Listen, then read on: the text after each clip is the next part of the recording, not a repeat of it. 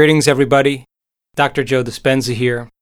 I wanted to take a moment and personally welcome you to the You Are the Placebo Meditations. We do changing beliefs and perceptions because we now know that when you accept, believe, and surrender to any thought without analysis, you begin to program your autonomic nervous system to make its own pharmacy of chemicals that allow your brain and body to literally live in the future. And so, I'd like to explain the three different sections of this meditation so you understand what you're doing and why. The first part of the meditation is what we call the induction. The induction is a way for you to change your brainwave patterns.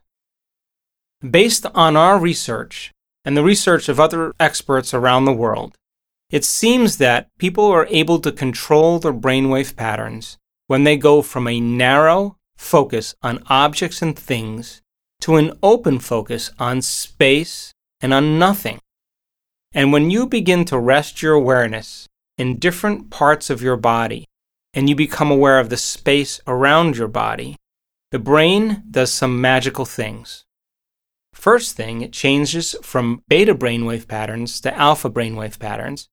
And in alpha, the inner world is more real than your outer world, and you're moving closer to your subconscious mind, where you're able to program your autonomic nervous system to work for you. We also know that when you're sensing and you're feeling, you're not thinking, so the analytical mind slows down. The purpose of meditation is to get beyond your analytical mind. So, this is training for you to move beyond your conscious mind, past your analytical mind, and into your subconscious mind. We also know that when you open your focus, you move to more coherent, organized, integrated brainwave patterns. Now, waves that are synchronized, waves that are coherent, waves that are rhythmic in the brain create a more whole state for human beings and what syncs together in the brain links together in the brain. So when you open your focus, that's the moment different compartments of your brain that were no longer communicating with each other because they have been programmed by the hormones of stress begin to work in a more unified fashion. And so if you're focusing on objects and people and things and places, and you're living under the gun of the fight or flight nervous system, your brain mimics the exact same place your attention is. So your brain gets very incoherent. Now, we know, because we've measured over 750 different brains, that when people tend to open their focus, they're able to slip into altered states. And they can do that as if it was a skill, just like golf or tennis. So there's a reason why we do it. We're going to ask you to take your time and stay present and it will be a beginning step for you. And if you continue or become more interested in this work, we will use that to build greater understandings and do other practices. So that's the induction. It's to change your brainwaves. The second part, based on our research again, we now know that you and I are at our absolute best when we get out of the way. And when we get out of the way, that's the moment that intelligence that's giving us life, the power within us, can begin to work with us. So if you think that you're a body, and you think that you're an identity, and you think that you're a gender, and a face, and a profession, and a certain body weight, and you think that you're a certain color hair, and you think you're your wardrobe, and the car that you drive, and the place that you work, and the place that you live in this particular line of time, then you're subject to the laws of the body, the environment, and time. And again, when we've measured hundreds and hundreds of people, that when they get beyond their bodies, when they forget that they have a body, when they forget that they have an identity, when they forget that they're a face, or they forget that they own certain things, or they forget that they are in any place, and they get beyond time, when they become nobody, no one, no thing, nowhere, and no time, they become pure consciousness. And only when you are pure consciousness, only when you are a thought alone, are you able to heal or change by thought alone. Which means then, when you get to that place in that infinite blackness, where you are no longer identifying as a person, as a body, living in this particular environment and living in linear time. The moment you are pure consciousness, that's the moment you walk through the door to the quantum field. You can't walk through the door to the quantum field as a somebody. You have to walk through the door as a nobody.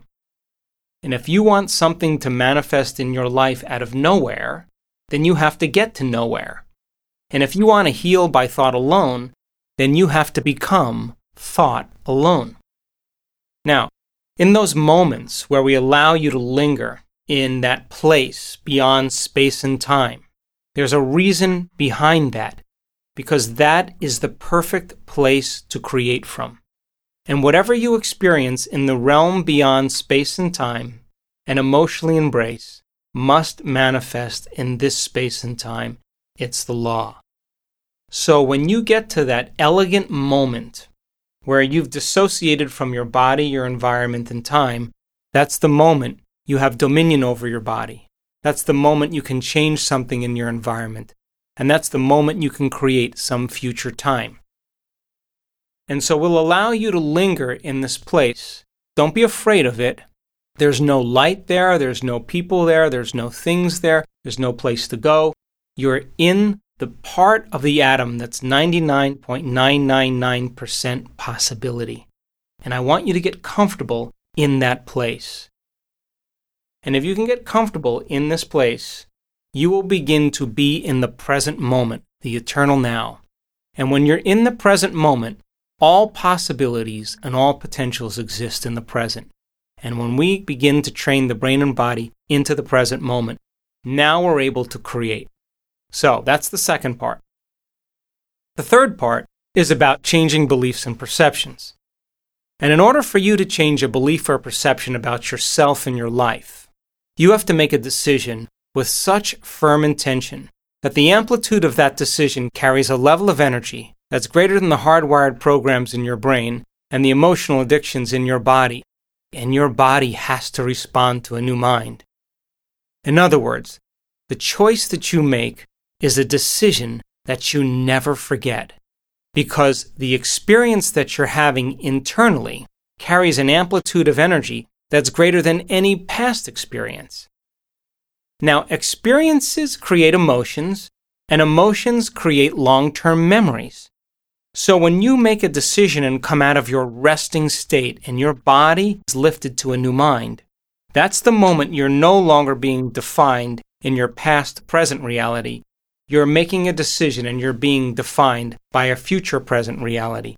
And your body then begins to get a sampling of the future. So think about it.